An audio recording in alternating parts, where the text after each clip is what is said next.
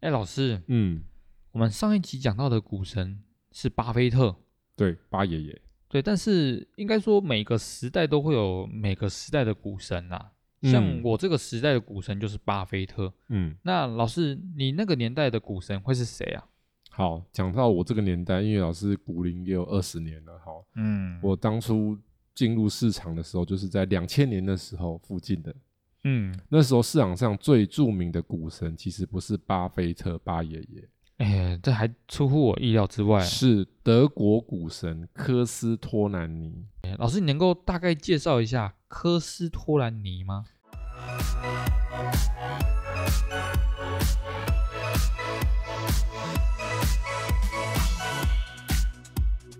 欢迎收听股市爆爆 Podcast，为你带来最劲爆的股市新闻。在这里，我们会分享我们的观点，并聊聊最近的消息。我们会于周日晚间进行更新，欢迎订阅我们的 Podcast，就能接收到最新的内容。或者是到 Facebook 上面搜索“长宇投资”，上面会有近期的盘面解析哦。我们的 YouTube 频道“股市百宝箱”会每周一或周二定期更新实战分析影片。同学们，上课啦！我是主持人 Simon。大家好，我是奎老师。这个科斯托兰尼是巴菲特的前辈哦，哦，对前辈哦，是，然后他的这个生平也有点类似跟巴菲特，就是他是十几岁就开始做投资了，哦，也是很厉害。巴菲，特也是啊，嗯嗯，对不对？嗯巴菲特那个年轻的时候，是不是当那个报童嗯，嗯送报嗯对，挣钱，对不对？对啊赚钱，然后后来家人这样子有一些本金才拿去投资嘛，对不对？嗯嗯，嗯对对。那对这个德国股神算好一点，哦怎么说呢？因为德国股神本身他们算是有点钱。中产阶级，哎、对，在那个时代至少是中产阶级，但你要想，在那个时代中产阶级就是很有钱哦。 啊，对，对，那因为那时代中产阶级很少，嗯嗯嗯，一般阶级非常多，对对，对然后，贵族超级少。嗯嗯，所以嗯以以前那个时代，欧洲嘛，在欧洲就是贵族嘛、中产阶级跟平民嘛。哦，他那平民不不是不是那个贫嘛，嗯嗯贫穷的嗯贫对嘛对对对，就会对，很贫嘛。嗯然后他们是中产阶级，所以他的父母亲是有事业的，才能够那么年轻，有一些机会去做投资的啊。啊不也过是他们是家道中落了。啊 哦，因为为什么？因为发生世界大战，啊，他的年纪一定会碰到嘛，对，就对两次都碰，对嗯到了嘛，对不对？对对哇，那有点惨，全部都中了嘛，所以他在年轻的时候，因为家里环境还不错，所以让他有机会接触这个股市投资。那他一接触之后，好像上瘾一样，嗯嗯嗯，就离不开了， 哇，就沉浸在这个投资的世界里面去。哦，嗯然后沉浸在世界里面，其实他做的还不错，所以颇有成绩，代表说他有些天分啊。啊对，对然后对后来甚至到他们家道中落，因为世界大战之后，他爸的事业整个毁了，啊对，一定就是的啊归难免零了。难免会遇到的，你就想嘛，俄罗斯跟乌克兰，那你在乌克兰做生意的，基本上都会被影响可到啊，能很多老板都已经归零，都机会都很大、哦，嗯，炸一对，炸轰一轰，他的店就没了，事业就没了嘛。哇，心痛啊，，对，然后那时候他们只顾着逃亡。嗯对，一定的啊，好，那因为德国股神他是做投资的，那投资不不是只有股票，还有外汇嘛，所以他持有的不是只有股票，他还有外汇啊，所以他早就有一些资金转到其他的货币去了，哦，所以他并没有被战争影响，嗯嗯，他嗯的资产还是存在着，哇，所以风险做很嗯好，，啊对，反而他在这个家道中落的时候，他去救助了他的 双亲。哦，啊，对，很妙，所以后来他家里都是靠他一个， 对他撑起整个家。不所简以他单在三十五岁的时候，基本上就财富自由了，哇就是他赚的钱已经可以让他一辈子都不用做事，这样爽爽过这样子。真的不简所单以啊，就是他接下来就是在云游四海，哎老师他没有破产过哦呃，有中间有有是有破产过，哦，又又翻身有这样两子次，，哇，两次对哦，，破过两次。啊，因为我们时间有限，我们直接讲比较精华的啦哈。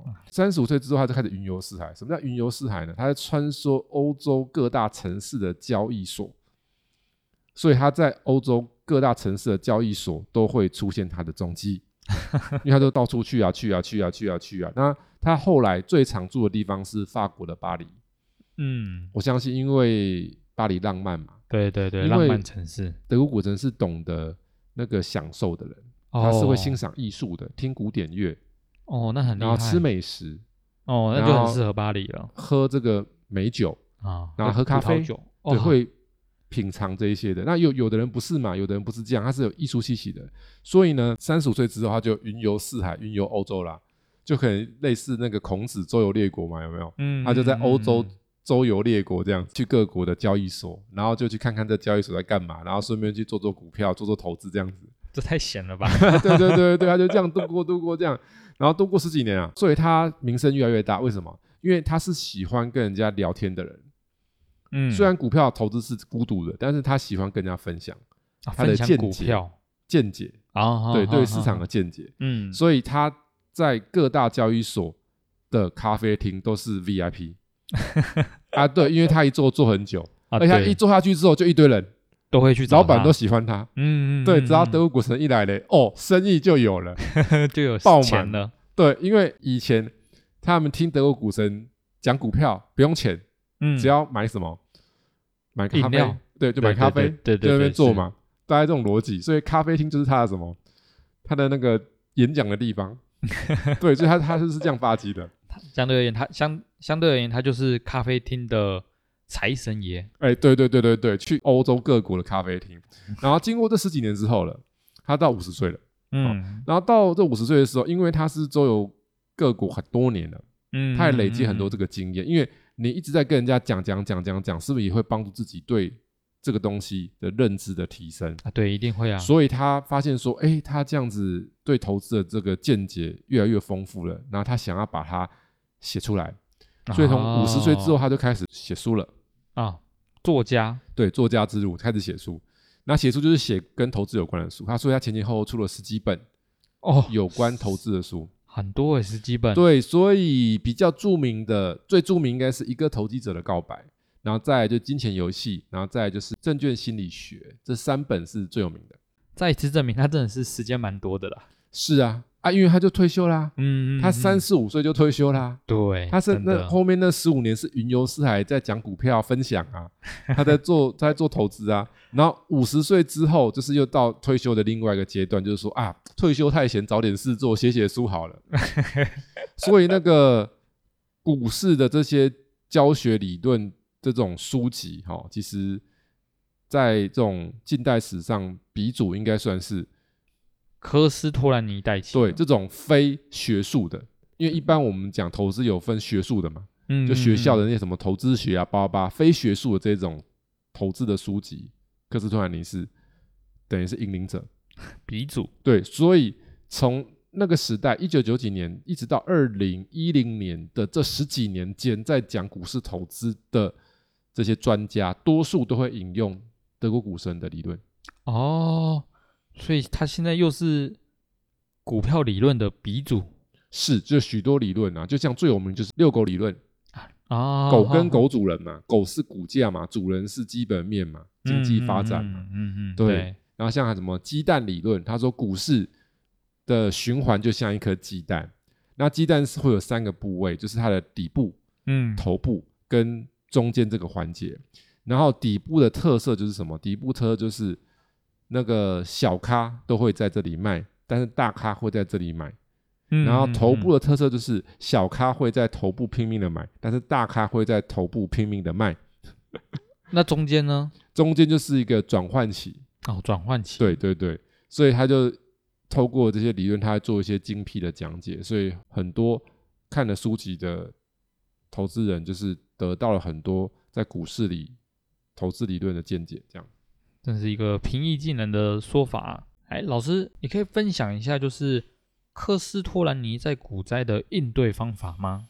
好，那我们就要讲起一些他的名言，在这边跟大家分享。好，其中一句名言是这样说的：德国股神说呢，他说不要寄望不惜任何代价把赔的钱重新赚回来。如果已经蒙受损失，你要承认它，然后你要把账结清，从零开始。这蛮难的吧？我相信在听的各位应该都能感受到这种难度吧？嗯、对，就他意思就是说啊，输了就输了啦，不要再想赔回来啦，认输啦。嗯，重新开始啦。这边告诉我们什么样的关键，就是一般的投资人他没有认输的勇气，嗯，对，他只有想要赢钱的信心，但是没有认输的勇气。对，所以这个认输需要一些勇气的。这个认输不是你所想象的这一种，单纯的把它停损掉。其实我要来跟大家讲一下这个里面含义啦，因为股灾里面的过程里面，是不是很多股票跌很惨？嗯嗯嗯，是啊，那你的做法大概有两个是很重要的。第一个就是在初期，如果你持股过高的人，你应该就要适度的去做一些降低你的持股。哦，所谓的我们在做的停损是在做什么？其实不是一只股票，是在做你的资金组合、投资组合的资金控管。啊，整体的就对啊对，了，就意思就是说，我的停损不是说这只比较差，这只比较好，我去停那个比较差，不是那个意思，是说当股市明显的偏弱的时候，我就全部的股票给它打屁股了，哦，你不要管哪一次啦，你的目标是把你的资金下修啦，哦收钱回一收点回钱来，啦，对对对对对对，所以这个时候你就要做这一步，这是第一步，但几乎大部分的人都不会做这一步，因为第一步最难啊，对万事起头难，第一步最难嘛。但是这里面有一个机制来跟大家分享，就是法人呢、他们都会用一种机制，因为法人在操作股票的时候都是一个投资组合嘛，嗯嗯嗯，是投啊资，组合里面是一堆股票，对，那所以法人是不是需要停损？会啊，常常需要停损，一定的啊，但是呢，早期其实没有这种 AI 或是电脑的城市辅助的时候，是不是人为嗯都是人在交易嘛，对， 是人在停损嘛？所以人在停损会不会有停不下去的时候？哎，对，应当该然要会啊，应该会很多哦，如果你这只股票占了你的资金的五十趴，要你停，哇，有点难呢，你要我停，不 要啦，停不下去啦。你停下去我就毁了嘛，嗯，对啊，我一半都靠它了嘛。嗯嗯嗯，所以呢，在法人的操盘机制里面，就有一种防呆机制，就是说避免这样的情况发生，就是你砍不下去，嗯，对，因为会怎么持样股？太高了。对啊，就像当初我就讲一个我们台股的故事，就是星光金控投资的，的宏达电。嗯，对，嗯那个他们就一直报，一直报，一直报，成本在八百多块，一路报到几十块。哇，对，那为什么？ 就是因为它没有这个，没有用这个机制，哇它让单一的个股持股比重太高，嗯，那就变成说他不想赔，啊，对，因为我一赔就赔什么？很多赔很，多。股票不是你赔五十趴就会大赔的，不是哦。如果你有一只股票赔五十趴，它只占你的投资组合里面的十趴，它不过是五趴。啊，对对对对对嘛？？对，是啊，那如果你的持股比重里面有五十趴都是这档股票，它跌了四十趴，它也会有二十趴的效果、哦，嗯嗯嗯，整体资金二十趴的效果是很恐怖的、哦。对，所以在这个房贷机制里面，就是什么？就是有的法人他们会严格控管说。我单一个股，我的投资比重最高就是十趴，哦哦哦，这他们的机制就是对不了，管我持股有多少只啊，嗯嗯，我其中一只最短倍的就只能有什么？十趴，只能有十趴。对，啊，为什么好砍？嗯，因为你十帕持股，它再怎么惨，腰斩很惨的吧？对对，它对只对会对拖累你整体的绩效五个 percent，哦，对，这就是一个防呆机制，避免你砍不下去，砍在阿呆股，因为你砍不下去之后，可能最后会砍在阿呆股的机会 很高，因为最后逼不得已还是要砍嘛。对啊呀，所以星光金控它就是砍在阿呆股啊，多阿呆你知道吗？它砍在四五 十块，成本八百块哦，砍在四五十块哦，哇，啊，那故事很精彩哦。哦，这他个砍在四五十是惨赔，嗯是打一折呢，五趴呢，很五趴很八百多啊块变四十几块，对，然后那个四十几块就是刚好是他那整个大波段，就是整个这十几年来的最低点。你看是哦新新框金控大阿呆 啊，对不对？然后砍完之后，知道发生什么事情？砍完之后没几天，王雪红，雪红阿姨出来了，嗯她说库藏股就是她护盘，然后你知道怎么样吗？涨三倍，涨起来了，四十几块涨到一百多块，在洗他脸呢、真的，呃嗯在洗星光金控脸呢、啊。哎，你卖掉之后，你这个大阿呆，我就来库藏股，我就从四十几块拉到一百多块去。然后自此之后，宏达电从来就没有回去过四四十几块了，到现在为止，对吧？嗯嗯嗯，从来都没有去过四十几块了，对，对，如如此精彩。好，所以从这边德国股神第一个告诉我们的这个是不是很值得学习？嗯，你要适时的停损。那有的同学会说，老师我都停不下去，有没有别招？哎，有，教哪你一第二招呢招。老师刚刚不是说两招吗？有没有印象？嗯我说停损有两招嘛。对，第一招是不是觉得做不下去？那做不下的原因就是什么？因为你可能没有做这个事情，投资组合。比例单一比例过重这样对，子所以一般我都会建议大家，你随便都要三只。嗯嗯，为什么？嗯三只合在一起，你一只最多三分之一嘛。对对，你要对杀对它的时候嘞，还比较好，比较杀杀得，下去。你有三个小孩跟一个小孩，父母亲的心态是不一样的。嗯，嗯只有一嗯个小孩的时候，父母亲秀苗苗，啊，对对他对，不对敢对不敢体罚他，也不敢骂他，嗯嗯嗯，狗干嘛。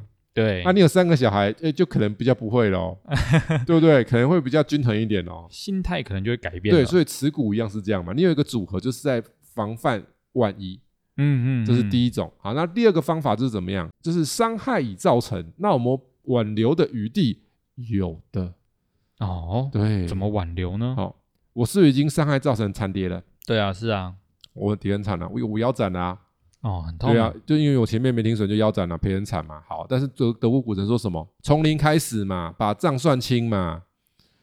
好，这时候你要你算清难嘛，不敢啊呐，所以老师就给他给大家一帖良药，就是你不用结清，但是你要转战，转就是战这边跌倒，不要想这边站起来。你在这边跌倒，就是你输了，你能够赢他，你早就赚钱了嘛，嗯嗯嗯，你就输这只股票了嘛，对啊，所以你就要转战到别支去哦，换股，啦。在其他地方赢回来啦，对，就是换股是不是结清？嗯，是啊，嗯你嗯是啊你，结啦，对啊，但是有没有结束？嗯，好像还没哦，没有结束啊！对啊，你不要以为换股就是结束啊！就有没有看那个阿汤哥 Top Gun Two？剧透一下剧情，反正就阿汤哥他就是那 Top Gun 学校里面的顶尖学员嘛。后来回到那部队上的时候，创了很多厉害的这功绩，拿了很多勋章。所以正常而言，他早就应该是将军了，嗯嗯，嗯但他最后还是个 上校。啊为什么为什么？因为他捅很多篓子，啊， 就是他他立很多功的时候，他要捅很多篓子，所以让他升不上去。啊烤鸡太 差了。嗯战，功彪炳，但是烤鸡平常烤鸡太差，所以升不上去。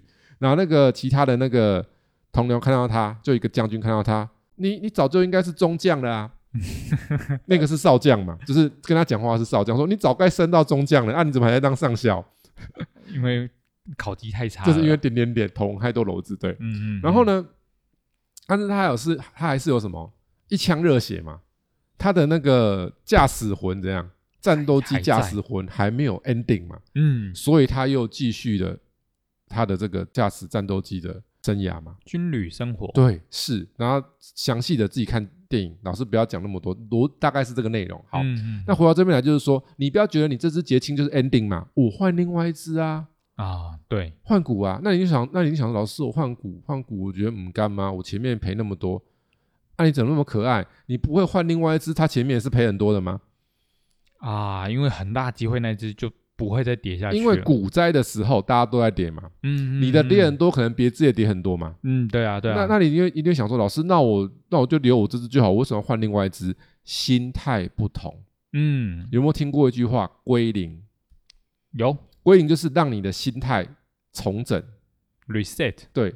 但是你如果一直持有这只，你没没办法心态重整，啊，很难，你还很停难留啦在我惨赔套牢，嗯嗯嗯心态不同。对但啊换一只股票，心情不同，啊，没有压力，为什么？因为你从零开始嘛，你这时候没有亏嘛，全新的开始，然后，但是你在换的时候，你可能会有挂碍，说老师我换不过去啊，我的赔那么多，那你就找一只跟你这只一样跌很多的啊。你的打三折，你也找一只打三折的不就好了？啊，不是一样了，对对对，就是对等于对说你当初买的是 A，变成是你当初买的是 B，但是事实上结果是一模一样的，一样都打了什么三折三，折是没差别，啊嗯但是你这个 B 要稍微选一下哦，你要去挑选一下，说它的筹码、啊、或者它的这个产业接下来是比较有题材，所以它如果筹码或产业题材这些情况都明显的优于你本来这只，你就把它换过去啊。嗯嗯嗯，对对对，所以你的这个价钱跌幅条件是对等，但是体质呢那不一样哦，不一。样，这就是一种技巧，就转换标的。那我记得克斯托兰尼他有说过一句话：最难的就是在证券市场里面承认赔钱。但这个呢，就像是一个外科手术一样，在病毒扩散之前，必须把手臂截肢，越早越好。哦，这句话听起来很痛苦 哎。截肢哈、嗯，对啊，很痛的好感觉。来，这是因为他会讲的比较戏剧化。嗯德国股神厉害在哪里？就他的书里面，他很会叙述那个场景，因为让你很有感，有没有？啊，好好好，对，听起来好恐怖哦，外科手术有没有？嗯，嗯来，我讲一个比较不恐怖的哈，就是你现在因为一些原因出现了伤口，身体吗？对，身体出现了伤口，嗯，对，然后它虽然有点深，但是不大，嗯哎，深不大啦，好、嗯嗯嗯，很多人可能会怎么样？不管它，忽视它，对不对？对，但是这种深的伤口如果没有好好的清洁杀菌，很容易怎么样？破发伤炎风，发炎之后是会流脓，嗯嗯嗯，就是对对流对脓之后就重要了哦。如果流脓还是不处理嘞，哇，那可能就要截肢了。可能最严重会变成蜂窝性组织炎，然后变截肢。嗯，对，我这个比喻是不是比较好一点？比较有，比较没那么恐怖。你对老师你应该是多了过程的叙述出对，来，所以第一步，你在它伤口稍微有点深，但是这个口不大的时候，你就要怎样赶快去处理了啦。处理它？嗯，那请问你要在之后处理它，你要不要东西？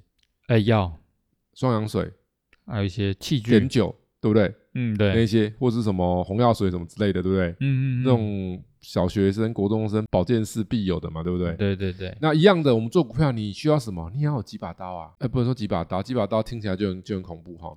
你要几个门呐、啊？对，人家说狡兔有三窟，有没有？是啊，股市投资者要至少两三个门啊。起码要三库以上了吧？对，要三个门，为什么？因为你逃跑的时候要用啊，那、你不能都没门啊。 哦，你那到时候逃跑求助无门，你不糟糕了，你不嗯就住套房啦？死很惨喽。那所以常常为什么会住套房？就是你根本没有帮自己设下门、哦，门呐、啊对对对那、你的套房是没门的嘛？对啊，你的套房有门，你可以打开门去啊。嗯，啊，因为你当初就没有门啊，嗯你那进就去之后你就没有设门了嘛。就卡死了。对你进去这个这只股票之后，你就没有帮自己设一个门，我什么时候可以逃出来？那我们怎么设？很简单，就是停损点嘛。停损点要设好。就譬如说我们刚刚讲讲法人，对不对？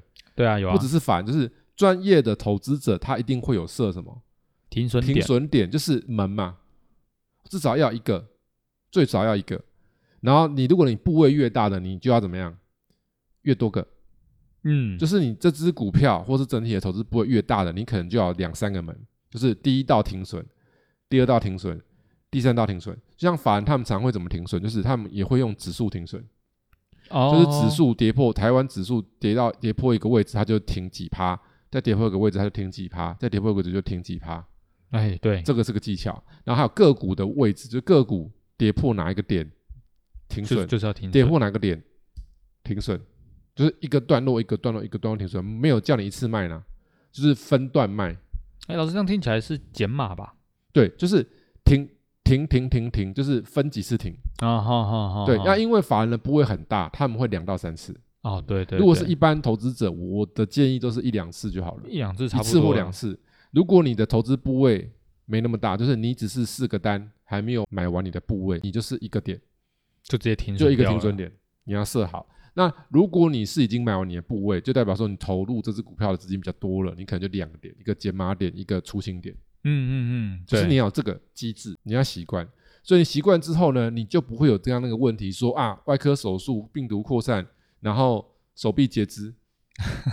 对啊，所以之前就老师在跟大家讲什么航运股啊、航海王啊，还是讲那个我们其他的那个半导体，其实一直都在跟大家讲说，你能跳船吗？对，因为那是那是已经伤害很明显了，所以那时候我我就会跟大家讲说，你有的人或是你的朋友有我们的学员，你一定要叫他们跳，这相对于就是一个以托斯科斯托兰尼的说法，就是病毒已经在开始扩散了。，对，因为他已经他没有门嘛，嗯，他对自啊己都没有射嘛，对啊所以对啊对啊他你是这啊样跳的，你不跳不行啊，你不跳，you jump I jump，啊，你你不跳他不跳，船就 怎样就成了，就沉了。啊，啊这就是沉了啊，嗯，大家一起成。对啊，，最近那阳明只有五六十啊，哦，变得很惨。长隆，也是一样啊，它只减资看起来好像好看，其实意思是一模一样啊，也也是五六十啊。嗯，如果没有减资也是五六十，就是这个停损机制，还有刚刚我们讲的房贷机制、投资组合，啊，对，这就是需要房贷的机制对对比例对的控制。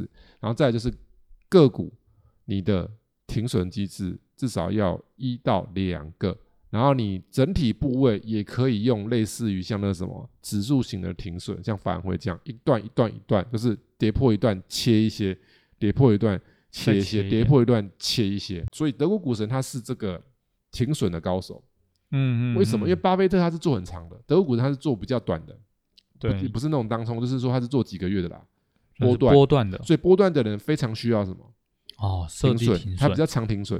对巴菲特对的对操作反而不长，他可能几年才会有一次比较大的停损这样子，调节。那平常都是微调嘛，嗯，巴菲特平常都是微调而已，嗯嗯嗯增加一些减少，增加一些减少，他不会全部出。就像上次那个就很厉害啊，富国银行啊，哦，对，几乎出光都嘛，出掉差不那多了，就是一定有一些问题嘛，对啊对啊对啊，对不？对？那代表说他出的好啊。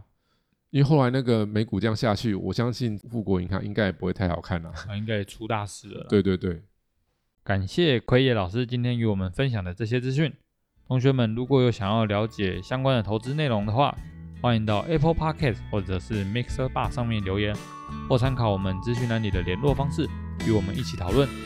如果喜欢我们频道内容的同学，记得按下订阅以及分享。我们下次再见，大家下次见喽，拜拜。拜拜。